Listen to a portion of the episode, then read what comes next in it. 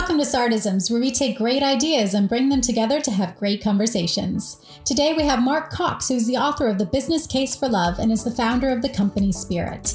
Mark has a long history within the advertising world, but quickly noticed the need for leaders to engage with employees to create a more cohesive and collaborative workforce. Mark's philosophy wraps around the idea that when you look after your employees, you in turn look after your customers. Welcome, Mark. How's it all going? I think a consistent theme I've been having with um, some of my uh, you know, people I've been talking to is is, is uh, that I think everybody's realised that lockdown three is just one of those things where you know working from home has its real good and bad side. And and I was talking to a CEO a couple of weeks ago. He runs a small building society, and I was asking him how he was getting on with his leadership team and what they were doing, and he said he said sort of operationally we're fine. I mean, the process bits kind of work on Zoom, but what he realizes is is missing is the creativity, the spark, the energy, the you know the ability to get together and do stuff and create stuff, and and I think that's. Uh, that's been a theme personally. I, you know, that's how I feel about stuff. you know, it's, yeah, it's, it's, uh, absolutely. Uh, it's uh, and I think that's something that you know everybody that is you know working through how do you adapt, um, starting to say you know meetings for boring things okay can happen over Zoom, but meeting but you know when you get together there's got to be a real purpose of getting together and that's going to be much more around harnessing creativity and energy and you know coming up with ideas mm. exactly yeah i've found it's just not those moments of sort of serendipity that where you, where you just bump into somebody and you yeah. st- start a conversation. I, I fortunately had one of these this morning with uh, there's a professor of physics because we're up on the University of Kent campus. There's, there's my wife and I are in the office this morning. There's, there's, oh, yeah. no, one, there's no one else here. so no no guitar so, playing today. Uh, no no guitar lesson. No guitar playing today. no. Actually, just to interrupt, Kevin. I funny enough, I have told that story yeah. about five six five or six times now. of, of, of, you know part partly what we all you know just put up with without even questioning yeah. you know so the fact that you and i had a conversation or the three of us had a conversation meanwhile your son was strumming away on his electric yeah, guitar. an electric guitar exactly. Yeah. And you think well you know that's fine. It is fine it's good. It's, it's quite nice these days to see people sort of uh, see the the domestic life of people. Obviously, don't want to intrude too much, but it's nice to see people as people, isn't it? Like see them yeah. having their kids jump around and annoy them. well, I think, I, and I think we've, you know, uh, and I think people have just given up on, um, you know, I mean, how can you criticize that? Because I mean, it's, it, you know, it's, it's a joy rather than anything else, and I think that's mm. it's it was it was good fun. Yeah, we had a long conversation, didn't we? We had a. Oh, we did. How how you? It was, yeah. It was supposed to be the warm up for this yeah. to discuss what we're going to talk about. No, now we've run out of things. No, we haven't.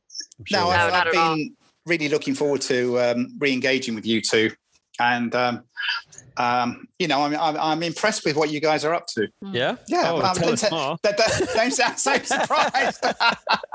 yeah, it's funny actually. Your your ideas and we keep talking about things. We're we're on a big project at the moment to sort of try and create this open source community around NHS tech. And one of the big things that keeps coming up is uh, like joy and purpose and community and how important it is that that people feel really engaged with the process because actually that has been something that's been missing in all of these big national programs for IT yeah. and uh, wasted billions and billions of pounds.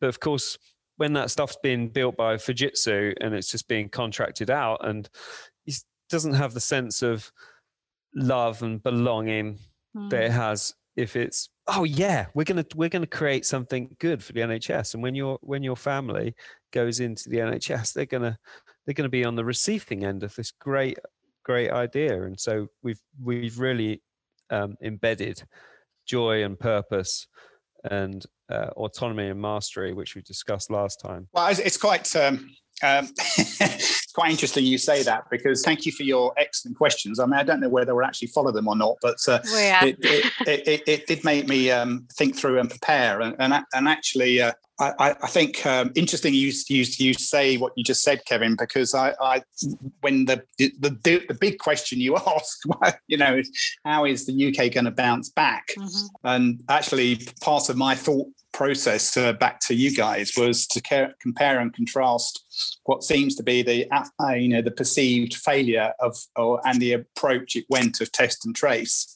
versus the success of vaccination uh, program, uh and that right. the and that the second has created a huge amount of love, care, and empathy, and a sense of purpose. Um, whereas the first didn't. Oh yeah, definitely. My my mum yeah, is a nurse, and she signed up. She's a retired nurse, and so she signed up for the vaccination program, um, but they didn't need her. And she said, i am really gutted that yeah. I didn't join in." She yeah. said, "I really wanted to be a part of that." Oh, she's been a nurse for 20, 30 years, and she really wanted to be a part of it. And Joe McDonald, who we had on the podcast, is a retired consultant psychiatrist, and he's in doing hundreds of vaccinations per day in a big sports hall in uh, in Newcastle. Oh, Newcastle, and uh, Newcastle. yeah, yeah. And so he came back. He said he was driving back from that vaccination center, and he like just welled up. You know, he was in tears mm. because of what he saw there. You know, all of these people coming together to try and deliver something. Well, I, I, and look, I mean, I I haven't experienced um, the uh, bad side of test and trace. Um, my, some a lot of people I I know have. Uh, and what I mean by the bad side is the 45 phone calls you, you get, you know, if you've been identified as you know positive, uh, and that they all say the same thing, and they all make you. And there's there's a sort of crassness of my uh, one of my old clients said he he's um, you know, they, they, they kept talking about, is his daughter still going out to work? And we said, well, no, actually, you know, because she's nine. mm. grated with people is is that everybody was on script you know, and, right. and you couldn't get people off script, you know, so you couldn't have a human conversation about anything. And then, you know, a few hours later, you get the same phone call and you'd have to go through the whole thing again. Uh, mm. And, uh, you know, and just a nightmare. Uh, and therefore, you know, there's no sense of you know, being in the moment. There's no sense of, of listening. You know, it's just mm. a process. Uh, and, and and that's the very opposite of the you know the vaccination program is it, it is a process in the technical sense of the word mm. but actually the way it's being created and the sense of community and the sense of love um, uh, about it I, I you probably mm. uh, it's probably a lady you don't listen to but um, um, my, my wife is a, a, a great fan uh, and therefore I have become of um, Radio London, BBC Radio London. And uh, in the afternoon, there's a presenter called Jo Good, uh, and she's very funny. And and yep. she had a jab about three weeks ago, and and she was she was just saying that it was, and it was up at Lords, and and she said what was great was everybody dressed up.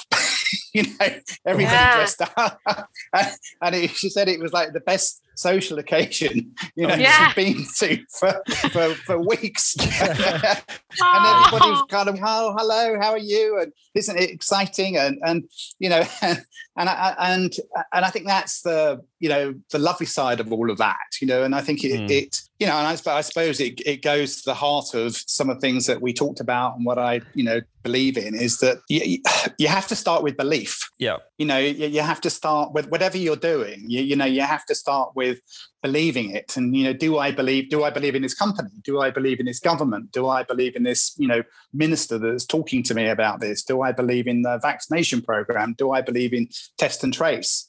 You know do i believe that this country will bounce back? You know i, th- I think that and and so often that word you don't start there. And, mm. and uh, you know as and i suppose for me that's what i talk about you know you lead with the heart and follow with the head you know mm. you, if if you, if you get the emotional engagement right you know the, the other stuff follows but mm. you know so much of business and life and you know what we've been through over the last year I, I personally i think it's been the wrong way round mm. you know it's been a lot of head-led stuff um, sometimes because you have to but you know if you don't engage with people if you don't bring people with you uh, then then you know the, the effect is is is somewhat suboptimal. That's actually the bit that I went to uh, in your book and underlined lots lots of parts of was was uh, I, I, have to confess I haven't read the whole thing. You might want to no, edit that out. I read the, first, I, I read the first half and then skim read, then skim read the, the second the second part. But obviously, the chapter titled "How the Boss Can Be Loved." Yeah, yeah, you, you, read that a few times. I read that a few times. um, no, but actually, obviously, it speaks to me directly, as in, like, how do you lead a company? And um, there was some great, great bits in here, like the goal, goal orientated, uh, not task orientated. Um, but basically setting out your vision, as you say, leading leading with the heart and not the head. It's it's it's, it's interesting because because obviously um, I, I, had a um, that whole goal versus task, um, as I mentioned in the book. I mean, came came out of um, this conversation I had with the technical director at McLaren, uh, mm. and and and actually when I met him, he was he was incredibly um, cynical um, of uh, uh, uh he was part of the leadership team that you know ultimately I did the presentation to. And and, and I um, I did I was true to myself in as much as I presented live off a flip chart. And you'll understand this a little bit in terms of presentation. So I started and I had I have to say I was incredibly nervous. Um, mm. and uh, and I, and I started and, and and I was about 90 seconds in and this guy you know leant over and he said this is a full leadership team meeting, and he said, "I haven't heard." he said, "I haven't understood the word you've said." Oh. wow. sometimes that abrasion, you, they're they're the Simon Cowells, right? They're the yeah, they're the yeah. people that when they're cynical and you win them over. You know, people who've got to the top of their game and yeah. you're a bit sort of intimidated by is often because they have such high standards and they've got a really good nose for ball as well. And, and, and mm. actually, I mean, it was just uh, two anecdotes after that. I mean, what was what was interesting was when I sort of drew breath, closed my eyes, and started again.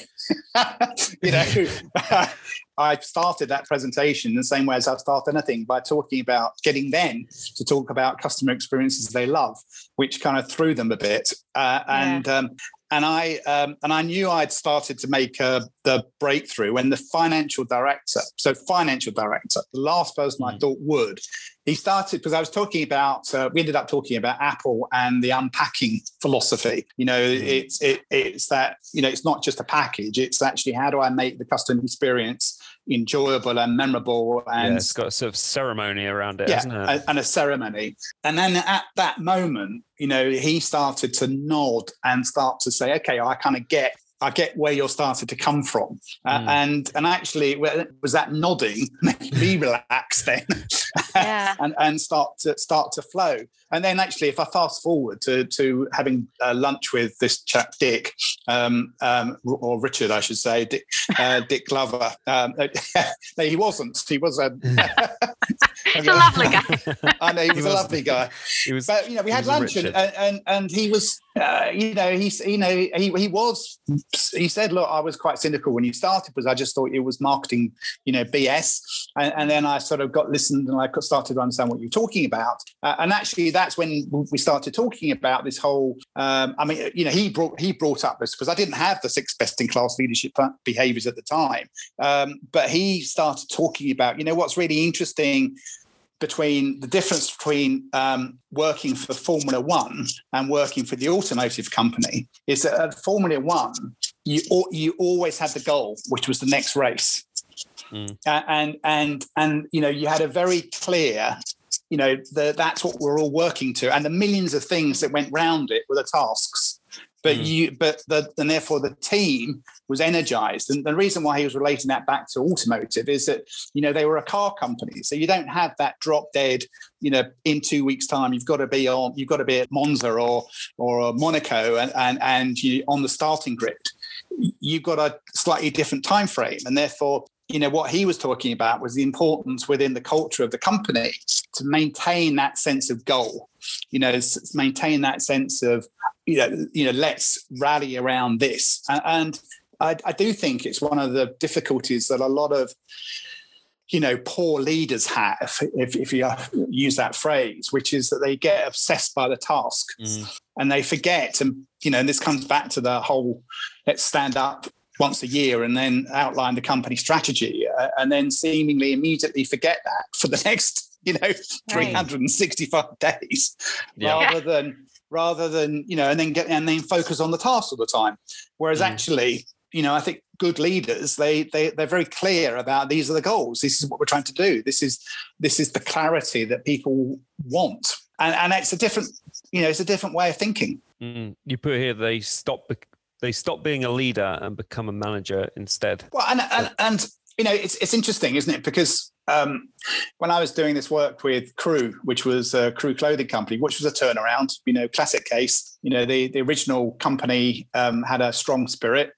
Private equity turns up. Three out of the four founders go. You know, the the, the one left is floundering, even though he's made mm. some money. Uh, and you know, gradually they lose their way and they lose what they're about. And and then uh, you know the red ink appears, and then suddenly it's what do we do? And then the CEO gets fired, and as it happens, that particular CEO knew me, and and we started the journey back. Always my way of going about it was was um, you know you go back to your roots. You know, go back to to how were you behaving when you're your best, uh, uh and. Mm-hmm. And then a little bit further forward, when we were talking about something, what, what on some way is is particularly given the conversation we we're having about a vaccination program, sounds quite mundane, you know, which is Christmas, Christmas at, at, at, Crew. But by actually having a clear goal, which was let's try and make this the let's make this the best Christmas ever, it gave the managers a sense of that's what we're doing every day. You know, rather than are the t- are the shelves tidy, or you know, have you got some money in the till, or are the products all out? You know, which are all mm. those things that need to happen aren't their tasks. And if you maintain, for me, that sense of goal, then actually it's a very easy rallying call to to their to their team. Mm. You know, that's what that's why we're doing this. That's what we're trying to do, and let's make sure you know whilst we're busy, we still try and make it the best customer experience possible, and we're going to do that by making sure it's the best employee experience possible. Mm. Yeah, I, li- I like that you make a clear distinction though between that leadership uh, and the management.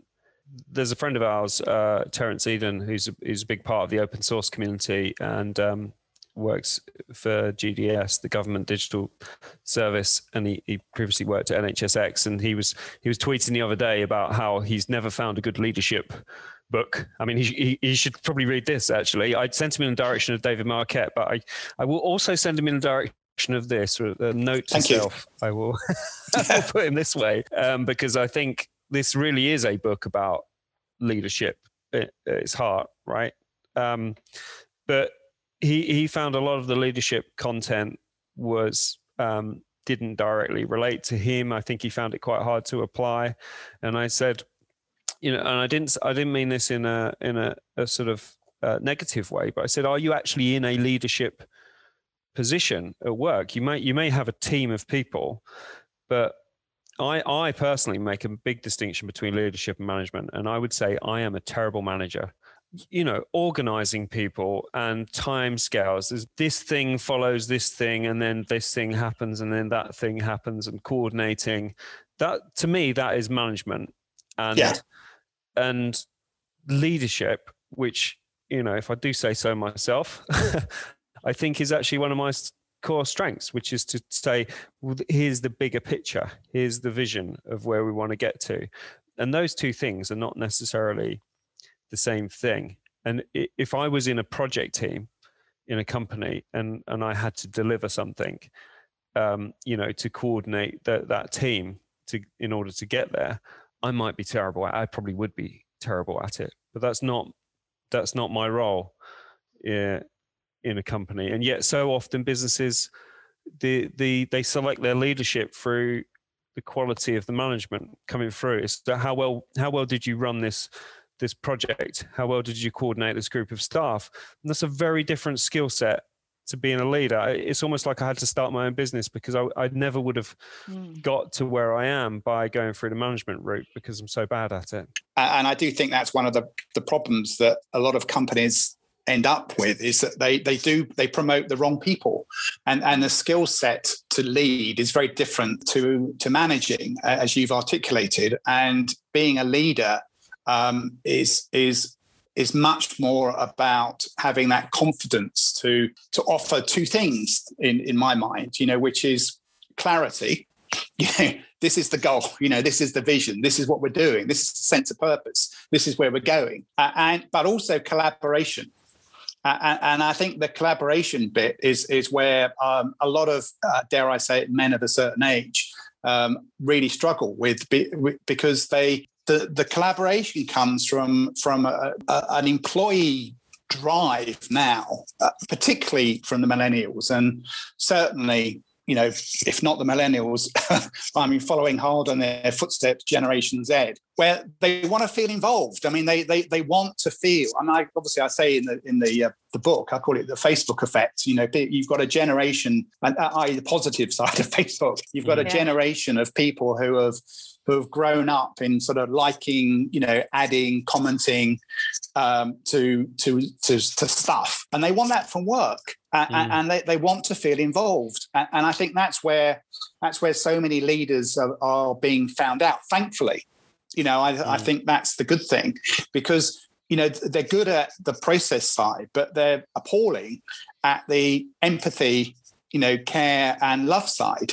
Uh, partly because they I think partly because some of them think that's a waste of time, you mm. know, uh, and and partly because they're not wired in that way. Uh, uh, and I think the other, you know, to pick up on, you know, your own definition of what you're good at and what you're not good at. Um, one of the absolute truisms of my work over the last 12 years is every client I've worked with who's been a sponsor, i.e., I've worked with them, uh, normally the CEO, they've always been comfortable in their own skin you know that they've always known what they're good at and, and what they're not good at and are, are relaxed with who they are and i think the other danger of, of a lot of managers who get over promoted is they're not comfortable in their own skin they're paranoid about being found out actually what tends to happen is is the two behaviors that manifest themselves out of that is ironically two very different ones. One is bullying, because if you're not sure, you tend to lash out. Uh, and, and the other one is incredibly poor internal communication. Mm. I think the good thing about all of this in terms of leadership and management is is the what I call the dinosaurs. You know, they, they, they there's no hiding place. There's no hiding place, uh, and and you know, obviously, what happened to to uh, the ex-chairman of uh, KPMG uh, only two weeks ago is a perfect example of of the the employees revolting, you know, in the mm. true sense of the word. I mean, clearly, what happened was was was whatever you know that that famous you know town hall meeting. Um, and I think what makes me laugh is he obviously never realised that people would screenshot stuff, uh, and he obviously never realised that people would press the record button. And once the furlough hit the fan, you know that clearly what they did was then they sent it off to the FT and they said, you know, here's a story. and four mm. days later, he was gone. Yeah. And good, because actually, you know, the, the reason why he went clearly was lack of empathy, lack of care, lack of love for his team.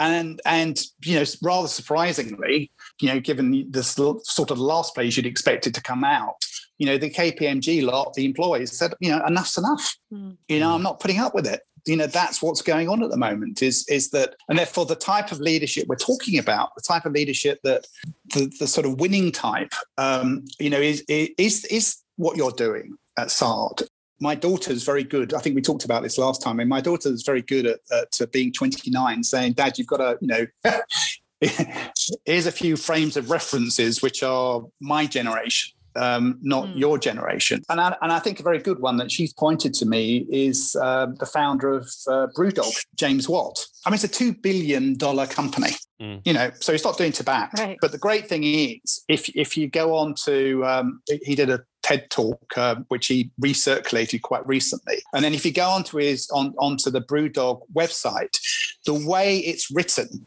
the values and the behaviors are just very, you know, real you know they're they're they're, they're i mean I'm, I'm, tempted to use the word authentic but it's overused in this context. They're just very real. You know they're very tangible and they're very believable. And, and he puts you know the customer experience and the employee experience and love for what you do absolutely central to how he runs the business. You know, and I think that's the, if you like, the, I think there is a massive changing of the guard happening, you know, as as we speak. I think the, you know, if if if I'm if I've got my happy hat on, um, for the moment.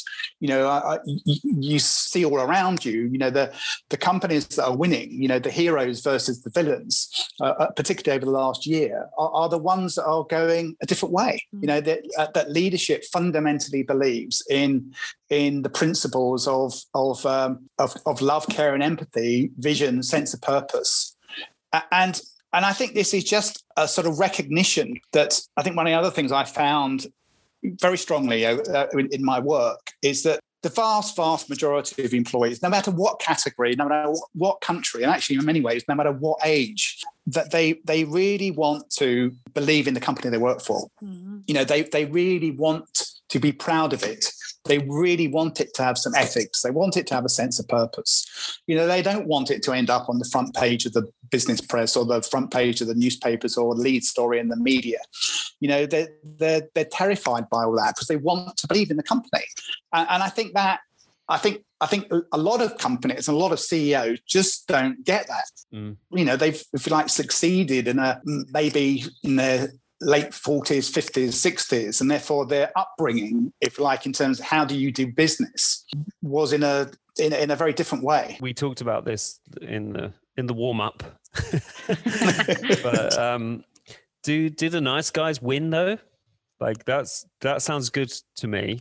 But we, we talked about this last time about you know so how some companies set out their stall and I, I, think I know the answer to this, but some company set out a store like Ryanair or whatever, where you know perhaps principles and values are not not the be all and end all. It's just can can you get the cheapest flight over there? And I'd like to think that that running a business based on ethics and principles works, but there's also an element of me that goes, well, yeah, that Brewdog is also up against you know some some company that's realize that they can get huge savings by combining all of these distribution centers together uh, you know they just do the practical logistics of the thing uh, you, I don't know, doing certain processes. I'm not convinced that crime doesn't pay, and we've we had this conversation mm. before. I uh, sometimes you should just do it anyway. Well, you should just do it anyway. I think the question is sustainability. I think a lot of companies can have their moment in the sun for a bit because of the tactics they use. I think long term growth, I would argue, only comes with companies that are have got a clear vision, sense of purpose that really um, has got longevity to it. And, and I suppose uh, an example I would use um, is IKEA. You know, and now we all may hate being stuck in the queue at Wembley every so often. but uh, you know, this is a multi-billion pound business that started off in a you know pretty out of the way Swedish um, town, um, but with a founder, you know, who had a clear set of values, uh, and and I think the uh, what was the phrase he used? It was a, it was about creating a better every day for the for everyday people common people. Mm. You know, at its heart, that company is a is a is a design led company. It's about mm. product design, but everybody can access access it, and and I you know they have in my mind you know used their values to to remain you know relevant and and and even over the last few months i mean they they've invested heavily in in sustainability. They've invested heavily in in in, in you know looking at the rental market. They've they've mm. invested heavily in in, uh, in uh, in spare parts. You know how do you how do you re re love something? Um, mm. You know uh, rather than just throw it away. Uh, mm. and that says to me that, that that company is constantly innovating. You know, mm. it's constantly moving forward. and and I think that's where, to me, that's the difference between the you know the, the short term you know the, the, success. I mean, obviously, you know the the the Michael O'Learys of the world, very rich man. You know the Philip Greens of the world, very rich man. Um, mm. You know he doesn't care. I mean, he would he, he, you know he's he's got his millions, and he doesn't care a job. You know, and there will always be a few of those. But I think what is what is changing is is employees will vote for their feet with their feet. Mm. You know, uh, if they can, and obviously not everybody can up sticks and move, but that they most of them will not put up with a toxic culture. Uh, uh, and yeah. I think that's the thing. You know, they they and it's partly you know partly me too, partly this whole sense of a kind of annoyance and well, annoyance is too soft a word. I mean, just you know the the effect of 2008. You know that sense of. Mm you know the bankers got away with it you know the, the sense mm. that that you know there was no accountability. Um, the sense that trust you know is often uh, at a minimum in in the way some companies operate. Mm. i think as all those things have added up to you know a bunch of um, employees who are saying you know what? I'm not going to put up with that. Yeah, yeah. you know I, and i think that's the that's the dynamic yeah. that that is the good news. Yeah. And as bill michael has found out.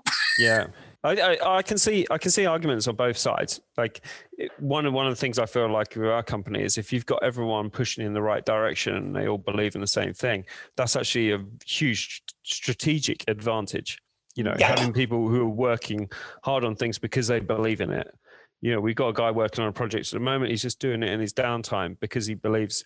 He, he, he said, "I've got a bit. Some. He was a consultant. I've got some spare time. I'm just going to help you out on this project." And he's just done it. Just, just of his own volition, and that that's great. Um, and we we try and still uh, cast, um, uh, computer scientists from because we're on the University of Kent campus here, and I went and did a presentation to uh, computer science students in a lecture, and just told them about what we were working on, what we were doing, and um, the professor there.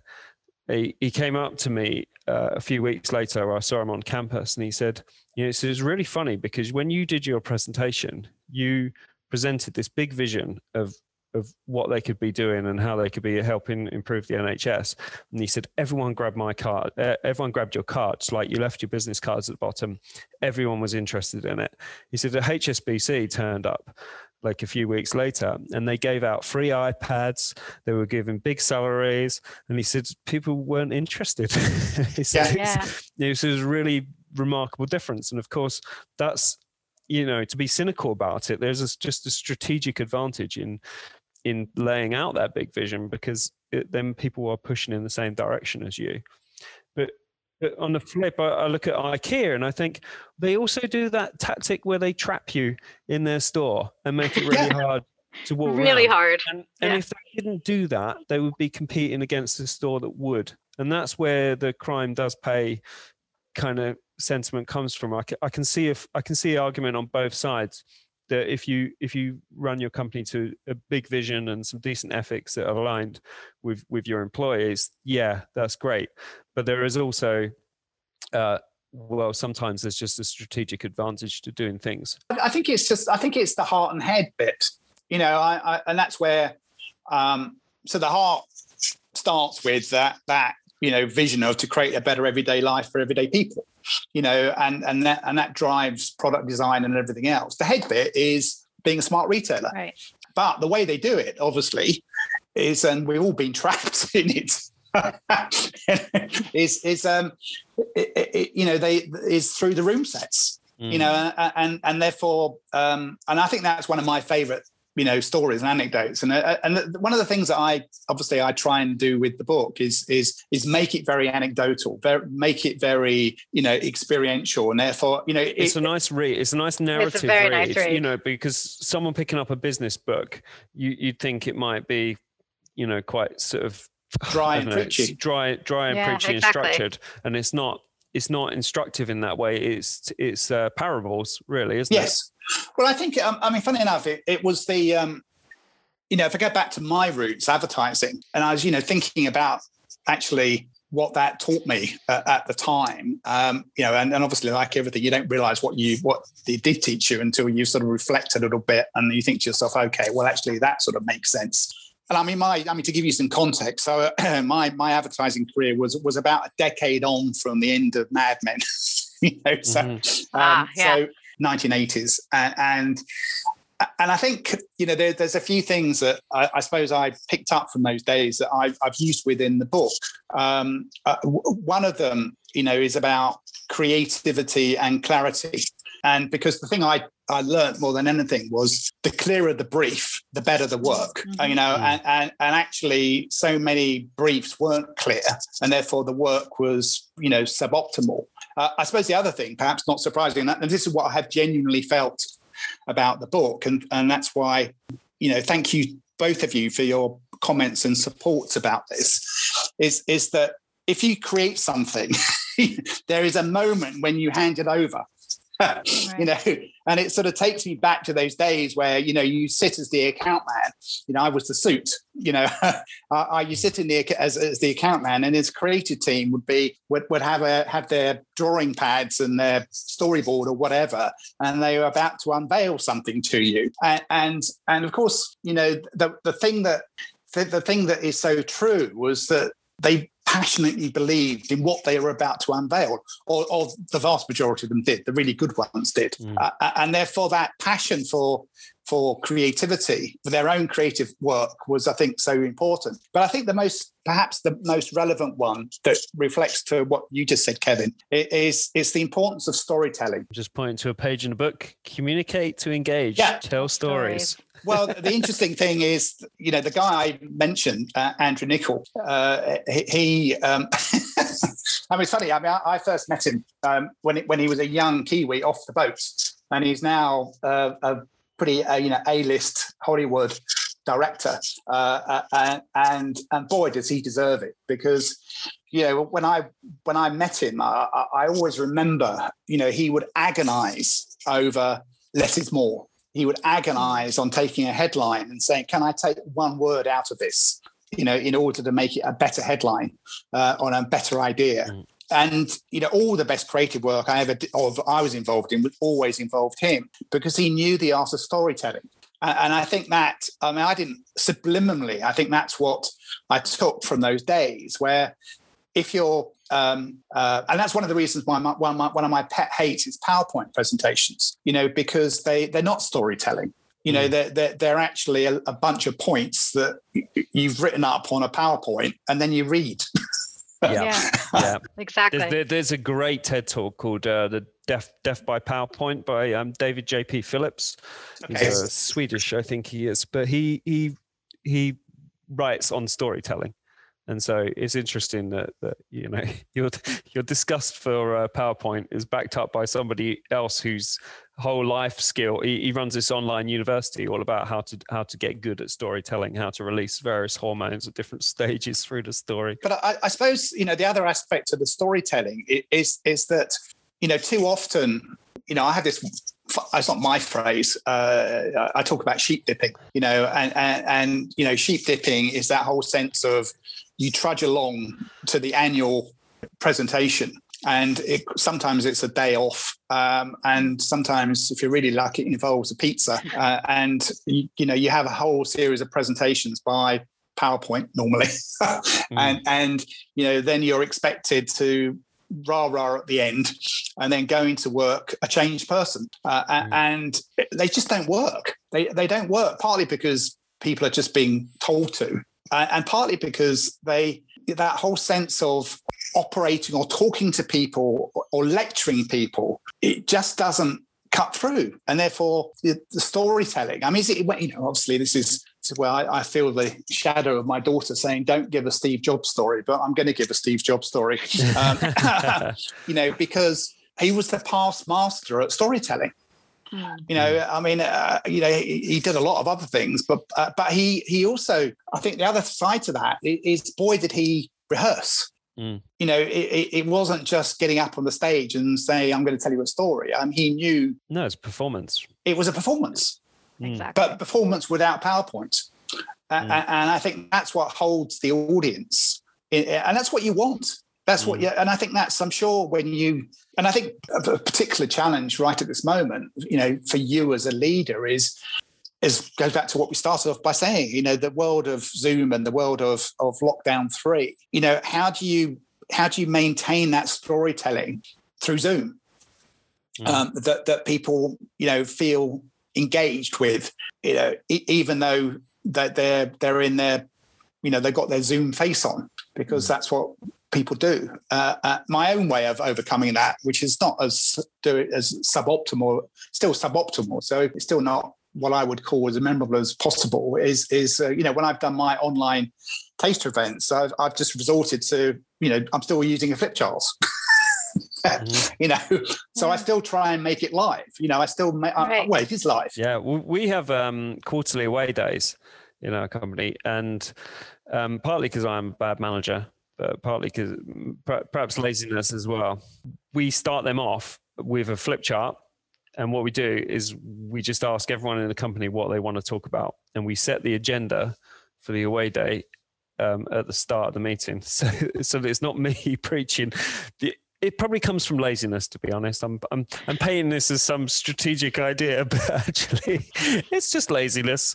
And um, if i if i start off every away day by asking people what we talk about then the the more the more interesting parts of what needs to change in the company kind of bubble up to the surface. And, and, and we have a much more engaged engaged conversation. You're doing two things that i fundamentally agree with.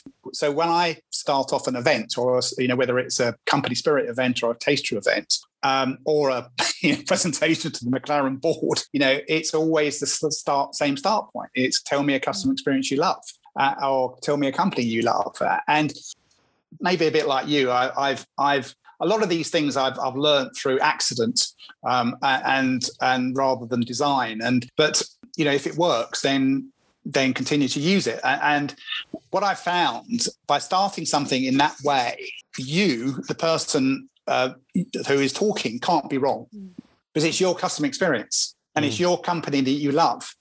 And, and and I think if you you, you probably haven't been, um, as you said, because you decided best thing to do is run your own, start your own company, and therefore you can do it in your own way. But so many business meetings start, you know, w- with people falling asleep and feeling slightly in fear, with their arms arms folded, not sure what's going to happen.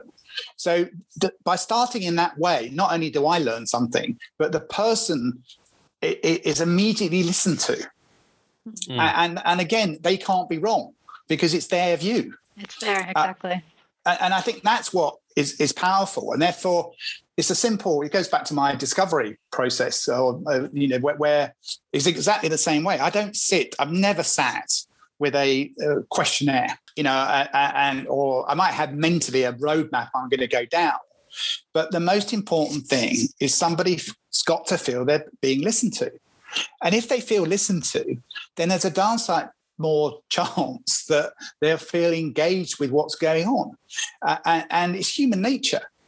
It's just human nature. Well, it's also where the information is, as far as I'm concerned. Well, exactly. You know, because it gives you. Sorry, if I mean to, get, to go back to what you do, because it gives you. Then, then you're working off uh, what, what, what people want.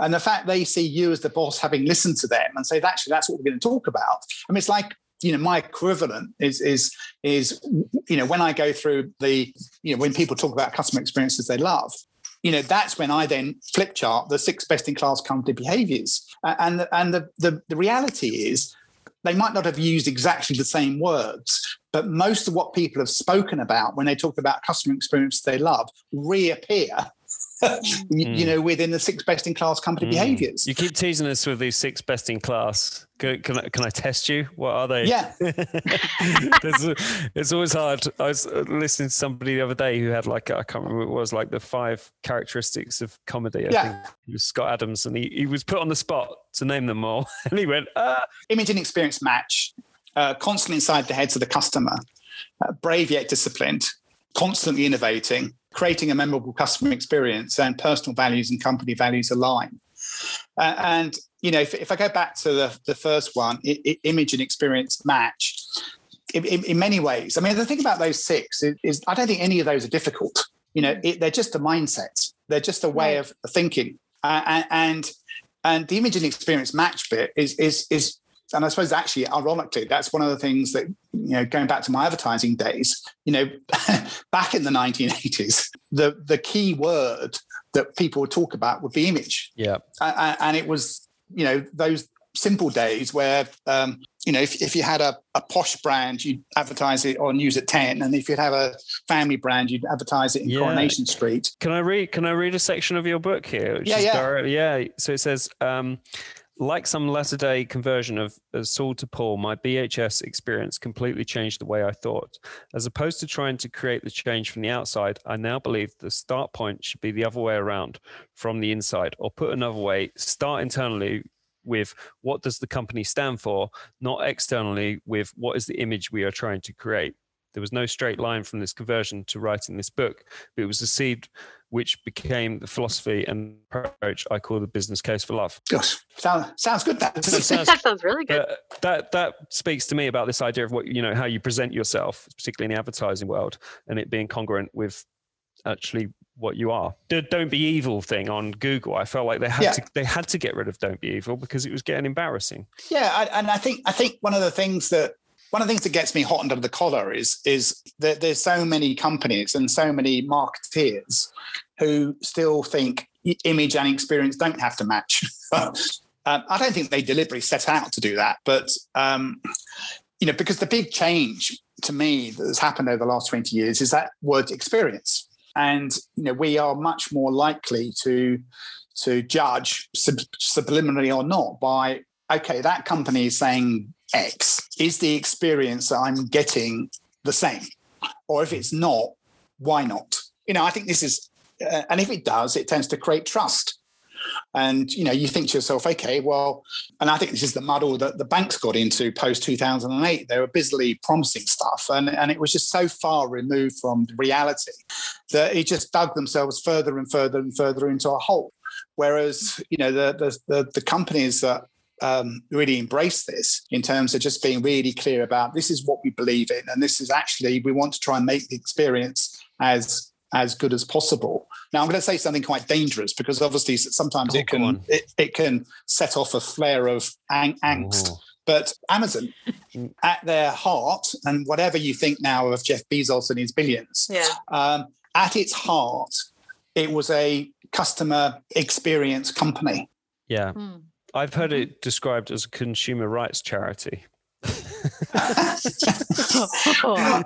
that really is explosive. yeah, uh, But I well, kind of is a- I get what I get what the sentiment of that. Well, I, th- I- I think it's like, um, you know, unfortunately, I'm old enough to remember back in the day when there used to be some, you know, direct mail advertising was was was you know full of the the Sunday supplements are full of you know advertising for pots and pans and and and radio alarm clocks and and you used to that time to to uh, to getting them. You pay your money up front, and then if you were lucky, 28 days later, they would turn up. Mm. Uh, and and then if you didn't like them, you had to send them back. And 28 days after that, you might get your money back. Mm. A- And and therefore, if you like, the sea change of of uh, and I think you know, as there was, there's been a lot of articles about Jeff Bezos over the last couple of weeks, given his change of role. But you know, when people put their go back to the roots of what Amazon was trying to do, what he understood was the importance of time, and he understood that by harnessing technology to speed, uh, that actually, and and and, and again, I, I was I just remember being shocked by you know in those early Amazon days when you'd get an email from them saying, actually, we said it was going to arrive in three days, it's actually going to arrive tomorrow. Because actually, the context you're operating on was those 28 days, you know, if you're lucky. Mm. Mhm. So I think those those um, that's what in my mind is, is an example of a, a memorable customer experience, and, and and it's a mindset. And if you don't do that, to light a another, you know, fire under everybody's um, excitement, um, to go back to somebody even older than Steve Jobs, Walt Disney was was a visionary, uh, and uh, and in many ways was a long way ahead of his time but obviously, you know, clearly it, almost impossible to deal with um, Mm. because he was very principled. I mean, it's, it's, it's interesting. I had a uh, the closest example I have into to my own work was I worked with Robert Bosch, uh, and you know, obviously, if you're looking at an organization like that, um, the founder isn't alive; they're long dead. You know, therefore, if you're thinking about roots, um, you have to be quite um, well, the way I went about it is you look at the archives, you look at the the uh, the posters and, and and the imagery that was associated in those early days, and then, and then you look at the and then you look at the uh, you know some of the the facts and and and and I always remember thinking to myself when people were talking about this, uh, I think he he sort of opened up. I mean, this pre First World War, and he went from Germany to to London, but also to New York, and then to uh, what we used to call uh, Peking all within about three years. And you think to yourself, okay, I mean, that's an easy thing to see on a, on a PowerPoint, but just imagine turning up, you know, pre First World War in Peking and setting mm. up a business. And, and you think to yourself, boy, you know, the drive, the the the the, the energy, the the sheer guts to do that must have been phenomenal. And I think what was interesting for me in that Bosch story was was that um, 50 years on or so, well, now 100 years on from those days, uh, well, it's probably, it's probably about 90 when I was working with them um, from that First World War period. Um, what Bosch remembered, as in the company, were the uh, obvious bits. They remembered the sort of product development bits, the engineering bits, but they had forgotten completely the softer bits the making people making people's lives better bits. And, and i think that's where so often you know when you've got a very clear and visionary leader it, it's it's trying to understand them in the whole that actually is a very good way of getting to grips with how that company was behaving you know when it was at its best. Um, you know it's, it's it's like um, I think In- Ingvar Kamprad, Kamprad, you know, the founder of IKEA, uh, you know, has got a few skeletons. You know, he obviously died a couple of years ago, but he's there's a few skeletons in his cupboard. Um, mm. and and there probably is in most people's cupboards. Yeah, uh, mm. you know, it, it's just it's just thinking about things in in the round. But I'm just reflecting on the image and experience match. Is you you can't in my le- yeah. you, you can't say one thing and do another because you mm. just get found out. A benefit to to um, aligning yourself with what's considered to be the right values at the time. And uh, I remember someone saying they were a lecturer and they said to their class, I think it was like a philosophy, philosophy lecture or something, and they said to their class, well, who would have been an abolitionist in the you know southern states? And everyone put their hand up, and he said, well, give me an example. Everyone who's put their hand up, give me an example of something that you believe that is against the prevailing social norms of your time. And uh, despite the despite the social setback of that you believe it anyway.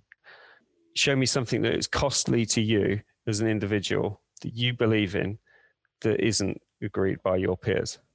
Because if you can't you probably wouldn't have been. Hmm. that's a very good way of talking about it you've got to have a point of view. I mean, it's it's, it's funny. Uh, um, uh, I mean, I going back to uh, my BHS days, which I have to say I wasn't very good at any of that, you know, I, and I learned a lot of lessons um, because I just realised that I'm advertising taught you a lot of things, but it, it, it, was only only how to do advertising and and go out for lunch, you know, uh, and and I think. Um, and I suppose this, you know, the, the, the whole art of presentation, to be fair, but um, it doesn't really set you up for business. And and so when I then I, when I went into BHS, I was just shocked at how little I knew.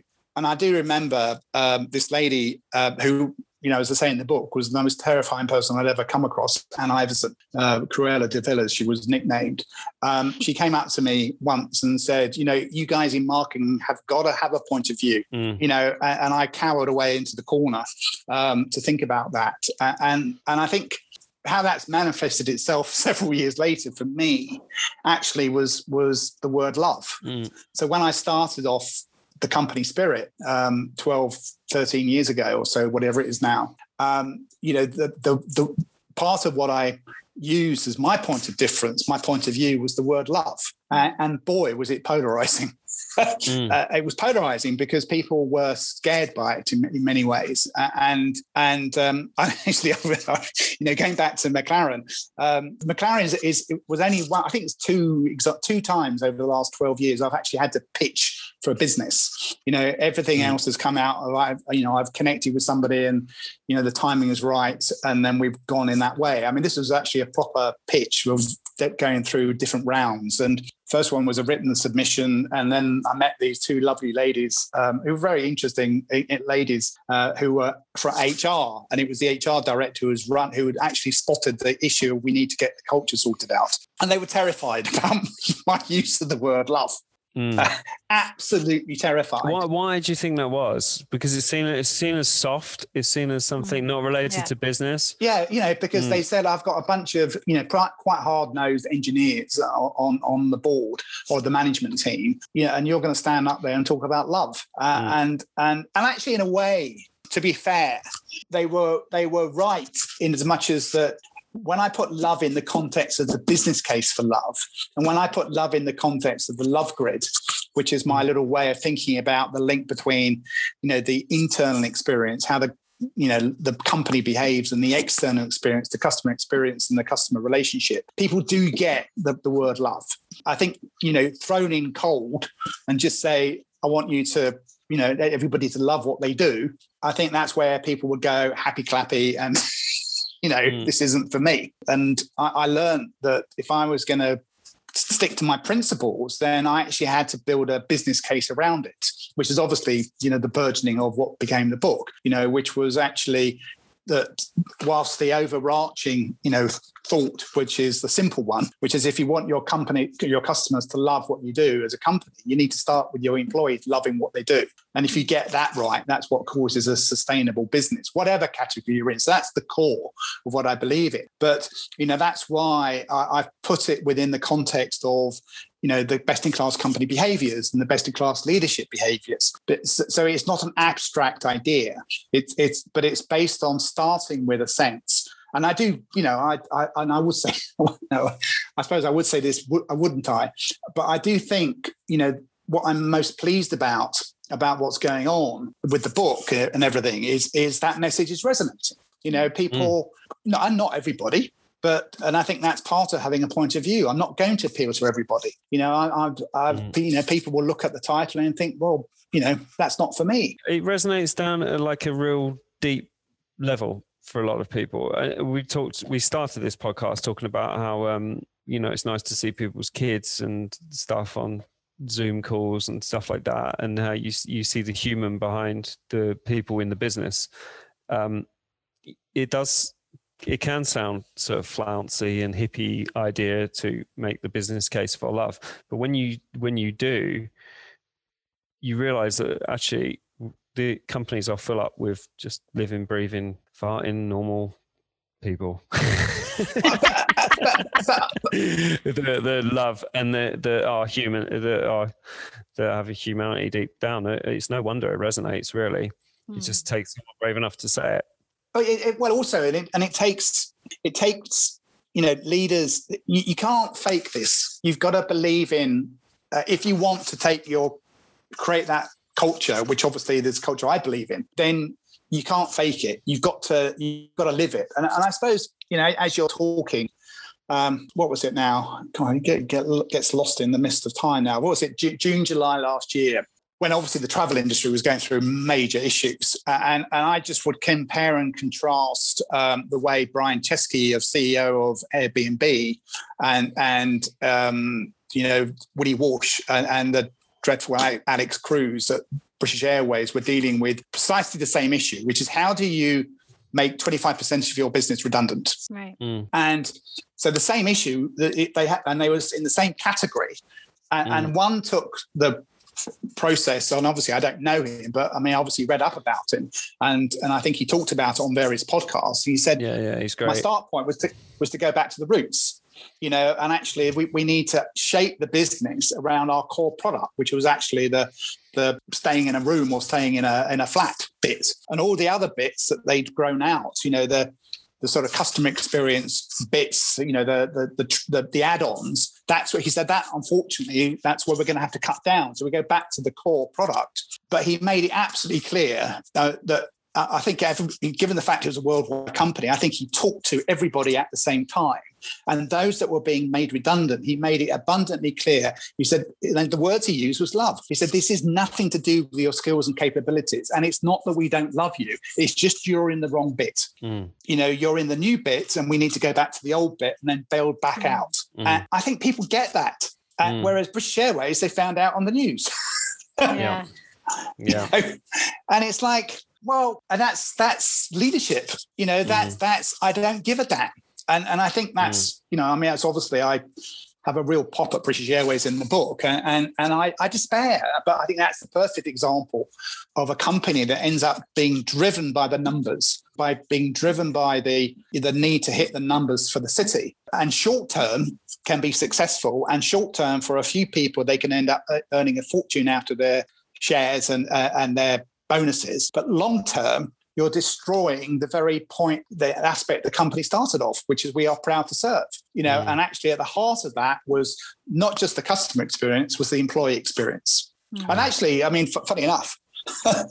I mean, since we spoke, John Lewis is really in the firing line at the moment uh, for for for not living their values. And uh, in an art, in a commentary in the, in this in the Times, Saturday's Times, boy, did the guy have a go at um, Sharon uh, White. Uh, and, and basically, and it was all to do with the fact they weren't giving their business rate relief loan back, despite Waitrose. And he and he he didn't say image and experience match, but he did say these are your values, Mm. you know, and and you're not living to them, and therefore you are tin-eared. Now Yeah. that's a pretty, you know, given that was used to be our wonderful favourite place we all talk about as to go. Mm. That's that's uh, a, that shows to me that that that management that leadership style is uh, appropriate. You talk about the Marks and Spencers and the, the, them not providing a toilet for your your son Yeah. when he, he was bursting bursting for the toilet and you're racing around and you got a sniff that things weren't right there. But you see, I, I, I think in a way, I- I'm obviously a great believer in in you know a small thing suggests trouble, as I call it, trouble at mill, Mm. A- a- a- and and actually, ironically, going back to listening to people's uh, customer experience stories. You know, one of the because obviously one of the things is you spot trends. You know, over the years, and certainly over the last two or three years, there's been more rumblings of discontent amongst the the middle class shires of the noble John Lewis, uh, and and you know how it was. As it, funny enough, it was brought home to me. Do you remember those days of freedom where you could actually walk to, you know, you could actually go to a place? Um, Mm. uh, uh, so K- Karen uh, and I, my wife, we went to uh, we went to John Lewis one day and IKEA the next. So that's very exciting retail therapy weekend. And and, and my my local John Lewis is the one at High Wycombe. And we walked in and I thought to my, and I said to Karen, you know, the trouble is everything, there was no love, there's no care. I mean, I remember walking past a, a display of cross pens, you know, the quite expensive pens, and, and, and they were all crooked and, you know, they were dusty. And you think to yourself, well, why would you spend 120 quid on something that where there's clearly no love? Mm. A- a- and and normally that doesn't go you know again my my view of all that is it that's not, that's not the poor person although you might question why they haven't got the duster out but normally you know that's because the leadership of that store or that business is focused on different things. And and whereas actually bizarrely the next day we went to ikea uh, and uh, you know and we did the usual of get lost in you know downstairs in that uh, obviously that nightmare that you go to every so often. Actually the way they were handling covid and the way they were handling you know stuff was 10 out of 10 and you you felt that one was a fresh experience and the other was a tired experience and you don't need a a financial report to tell you which one is struggling and which one is succeeding. You just have to go in and smell the coffee. Mm. And I think that's one of the things I've always found with my work is, it, you know, part of it is what I call bringing the outside in, which is actually getting people to take their job hat off and put their customer hat on. You know, and, and actually, it sounds so simple, but it, it, it's amazing actually when you physically send people out to go and to go to places, and and you know, obviously it's a slightly unique thing because I send people out to you know eight or ten places, all in small groups, and they all do the same thing, just in a different order, and then they come back and talk about it. You know what? What always strikes me it, all every time is is that people get something immediately. Mm. You know, they they walk into something and they'll say, you know what, actually. There's, there was no, you know, that employee, that, that person over there, they, they, they clearly were bored with what they were doing. They didn't really understand their product. They didn't have any Yeah. understanding. There was no empathy. Whereas actually we walked into this other Mhm. place uh, and, and actually, you know, they obviously loved what they were doing. They knew everything about their product. They were really chatty. Mm. And obviously the- what I do is then once you've gone all that, I then say, okay, well, let's turn the, turn the spotlight onto you guys and, and what's the experience for you? And uh, because they've gone through their own experience, Mm. they're, they're, they're much more honest. And they Mm. will say to themselves, I mean, I always remember, you know, it's bizarrely, I mean, this, this was the working with the East Mid- Midlands Airport. And, and I always remember um, the, the car park attendant saying, we haven't got any covered car parking. The chances are, you know, you're going to dump your car and it could be raining. So, so the first experience you have of East Midlands Airport is you're wet. Mm. and, and that's not good. And- Mm. And, and it just, it was just, but they wouldn't have got to that point if they hadn't gone through their own experience to get them to think, actually, I don't want to be treated like that. Yeah, you can tell so quick, can't you? I, I swear I can tell when we walk into a hospital back in the days where we could move around. But I'd go into an NHS trust, and within I'd say 30 seconds, I could tell you how good the chief exec was. Well, uh, you know, and, and without, well, I will blow your own trumpet now because I said to you before, the reason why we're talking is because of the way Pete sent me a LinkedIn message. hmm He wrote me a LinkedIn message, which was actually not just would you connect with me, it was actually beautifully written. Mm. And therefore, my immediate reaction was actually, this sounds really interesting company. Mm. So that first impression Mm. has created this podcast. Yeah, he's great. Yeah. That's why we hired him. yeah, it's very good. But also, you know, it matters, you know, because, and I think this is, and it goes back to the human bit. Mm. You know, it, it goes back to, you know, it goes back to that sense of, you know, humanity and language and and wanting to engage. Well, I think that's really, really come to the fore. And how people are spoken to, and how people, how leaders talk, and and the language they use absolutely defines, in my mind, uh, what they stand for. Mm. And it's getting better, isn't It it? is getting better, but it but it's but it's you guys. You know, that's the hope. You know, it's it's your you and your company. My daughter's company, my tutor. You know, the, the online tutoring company. It's the way they they behave. It's what they do. I'm I'm. Uh, that's where the hope is. You know, there's a bunch of thirty something and upwards who get this. And Yeah. whether whether they're employees driving change from below, or whether they're leaders and founders who are saying, you know what, yeah, obviously I want my company to be Yeah. successful. It will be great if I make some money along the way. Uh, but actually, in order to do that, I believe I've got to, you know, Mm. lead in this way. Yeah. Mm. I will say that the older generation also want this. They do. That's the impression I get is that you know they they perhaps were gr- growing up in a business culture that was less aligned to the things that we've spoken about and the things that are in your book, but th- now it is happening, and now that transition is happening. I think they too. You, Professor Joe McDonald, who we had on the podcast last, you know, he would so be signed up to this. I'm sure my mum and dad, who very loyally listen to every episode. Hi, mum, dad.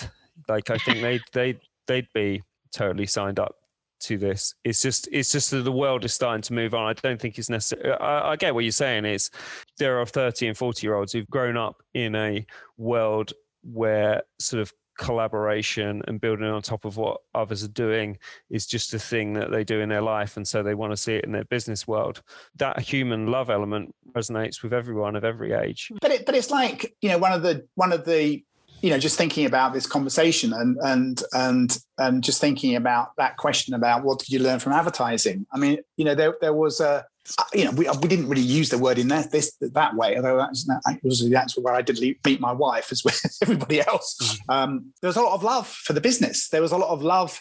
Uh, and pride for your agency. There was a lot of competitive Mm. spirit between agencies. you see that in mad men don't you like i do. know i know it's fiction well partly fiction Yeah, but it well, I, uh, and it was always supposedly, um, you know, as as rumor had it, set um, uh, around uh, the agency I worked for, a company called BBDO. Mm. You know, I mean, I remember going. I mean, obviously, this was early 1980s, um, and I remember going to Madison Avenue uh, for the first time, uh, and um, I- I- and and um, it was like that. I mean, Mm. although the one thing that I, you might not like what I'm about to say. Uh-oh, here we yeah. no, no. One of the things I I, I I I found fascinating was was I was terrified by how sharp, how sharp and and smart and slick the American counterparts were to me. Um, and then one of one of the good things I suddenly re- I started to realize is actually you scratch below the surface, and they, you know there wasn't sometimes there wasn't a lot there. That's fair. I, will take it. And, and, and and but I was but I just remember, and I think that was that. I suppose it's just the excitement and the energy and and and the mm. and, and and the creativity that that came with it.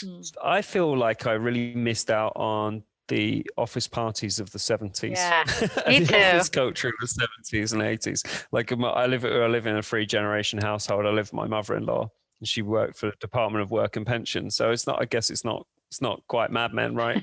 um, but there was definitely a, a, sense of belonging to the organization you worked in and it, it, like a, like big Christmas parties and. Well, my wife is going to hate me for saying this, but the the the result of Oliver Sophie and my wife as a result of a Christmas party.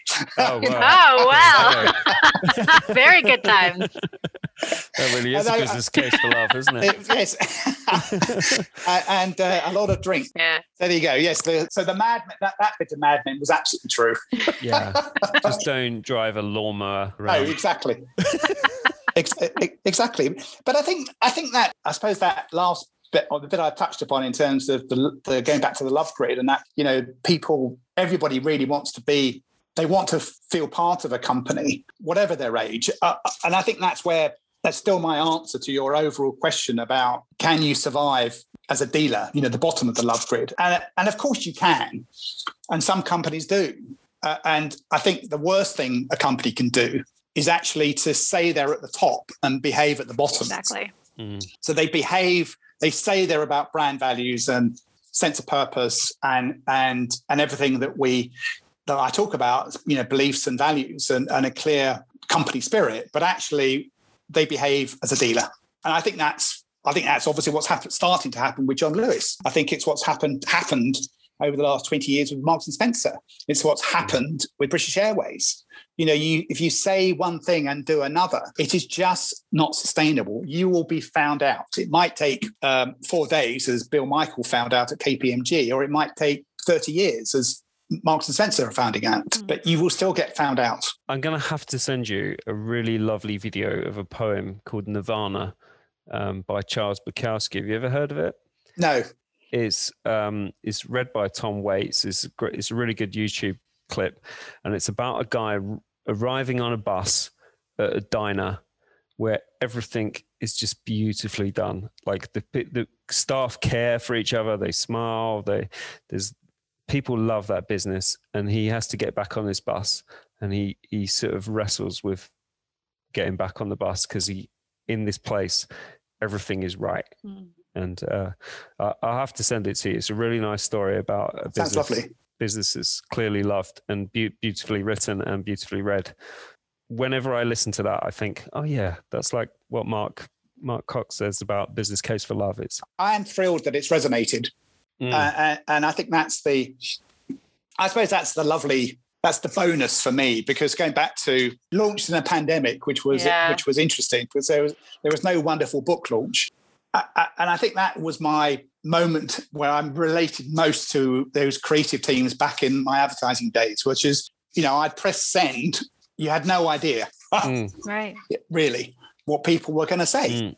And I think that's the being the most exciting thing is it, it's it's you know it's it's led to these conversations. It's led to actually a, a all over the world. And uh, uh, you know, the most surprising thing for me is is, uh, is what I describe as my my Indian fan club that that came out. You know, in in um, mm. um, when was it? Uh, sort of June, July, August last year, where you know somebody got in contact with me, and there's she she ran a company called Amazing Workplaces, which I thought that's a really interesting name. Yeah. Mm. Um, and and you know we we had a couple of YouTube videos that we did and talking about this, and I it, and and I think that's what I was I, I mean, perhaps mistaken, because I had I had a wrong view about you know India as a business community. Well, I, my impression of India is is a is a country that loves love. Mm. I mean, yeah.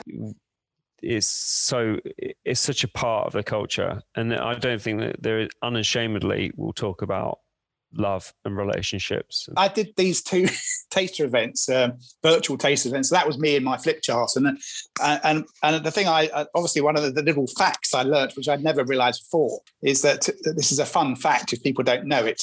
Is India is four and a half hours ahead of us, so it's mm. not four or five hours; it's four and a mm. half hours. Yep. So once I've got my head around that, and plus the fact that Friday is their Saturday to a large extent, so I, mm. I did these two events on a Saturday uh, lunchtime their time, and so therefore half past seven my time in the morning. Oh. and, and and and of course, actually, a bit like what's happening now is is that people spoke, their camel would come on, and I, and I would have and I would have these just weird and wonderful backdrops and images of people that you think to yourself, "Well, how isn't this fantastic?" And and, mm. and their sense of uh, and they got it. You know, it, it wasn't. And um, partly, obviously, they'd signed up to a taster event, so therefore they they were they were interested in the subject, but they absolutely understood what we were talking about and and, and believed in it. And I, I you know, I, I was thrilled by that. It's because it resonates on that human level, right deep down. Every nation in the country would would I suspect this will resonate with them. Yeah, absolutely. Yeah, eh, sorry, every every nation in the world, not a country. it's only one. You know, it's like the perhaps the the world leader who has come out best out of this, uh, Jacinda Ardern um, of uh, New Zealand. Um, I, I think she understood early on. I mean, she absolutely was heart and head. You know, w- when she announced the lockdown, uh, and and the the way she went about it was was first, you know, heart. I we're all you know we're in this together. Uh, and, and, therefore the first part of the messaging was heart. And then the head bit was actually what this really means is x y and z. Mm. uh, and therefore um, i think what, what she achieved right at that beginning a bit like going back to the vaccination program was a sense of actually what we are all in this together you know actually and therefore we will do our best. Uh, and and i think obviously what's been fantastic is that you know she's been a leader that has been praised for the success of coping with covid but actually the way she's gone about it is a brilliant example of the business case for love. Yeah you need to, to write your next foreword yeah that sounds good. I think it's funny actually how these things come out because I was talking, you know, there's an article a couple of weeks ago um, about, uh, you know, McKinsey. And I mean, Tom Peters was I mean, if I was going to have anybody write a forward, it'd be it would be mm. uh, if a combination of him and Jacinda Ardern would be great. But I think what struck me about um, uh, Tom Peters was, um, I mean, he wrote. As, as was described, the best business book ever uh, uh by Bloomsbury. And he, um, so In Search of Excellence, it was obviously a massive success from about 15, 20 years ago. And the reason I mention it is because a couple of weeks ago, he wrote this column in in uh, in the in the FT, and he was so angry at what the McKinsey's were doing, mm. which he had worked for as, as uh, so it was his old company. And what was why he was so angry was because of the opioid scandal in the states and their role in that.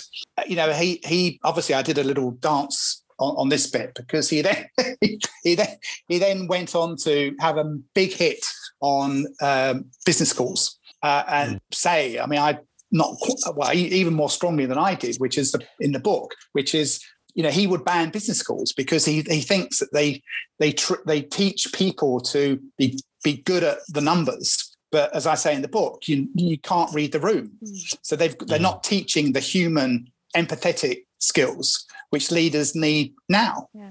Mm. And and therefore, um, he's 78 now. So I thought he, I thought he was dead, but actually he's obviously not. He's alive and kicking. And I, I, that, I took a lot of solace out of that because if you've got people obviously massively better known than I am as an author and massively more successful. But if you've got people who are, you know, saying that right now, right here, right here, right now, uh, and, and having a real pop at these businesses where they've become a parody of what they were in the past, and, and him emphasizing the need for leadership and, and love. And therefore, mm. I think we're in a good place mm. as long as people listen. Right. And yeah. the dinosaurs go. It's happening. It's happening. No, it is happening. And I think the advantage of, of the last 12 months is it's just accelerated everything. Mm, definitely. You know, uh, I mean, I've been, you know, again, I, I have a real go at retailing not just the BHS there, you know, not just the Philip Greens, but the, how the last decade of, of poor leadership. And it's very interesting. I took Mark, Sophie, um, obviously, you know, as a, as a direct consequence of the uh, many many years on of the uh, the uh, office party. I took her and my wife Karen mm. back to Peckham. She stayed for the weekend, uh, and for the first time we'd seen her. So she, she's technically in our bubble, but it's the first time we'd seen her since uh, Christmas. And dri- driving through London was fascinating because you went through Battersea, Battersea Park, and it was obviously a lovely sunny day, loads of people out what was felt really true is I think the community spirit. So where where Sophie lives, Peckham Rye, you know, the shops there, what's going on, the activity, the businesses founded by you know young people who are doing the right thing in the right way, uh, and that compares and contrasts so strongly with Oxford Street, which is obviously been stuck in the past of 20 years, no investment, and obviously that place is decimated. Mm. And so to me, it's a very visual sign of the extremes that are going on. I don't think there's going to be any middle at the hmm. moment. There, there's going to be heroes and villains. There's going to be failure and success. You know, uh, but the success looks like Bellenden Road in Peckham Rye.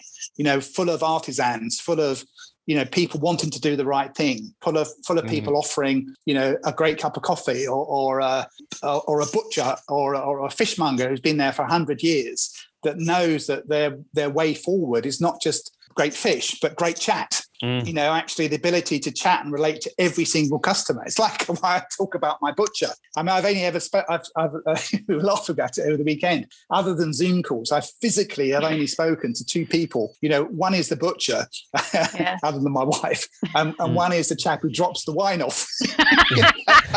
you you're living a good life. Yeah, for real. Meat and wine.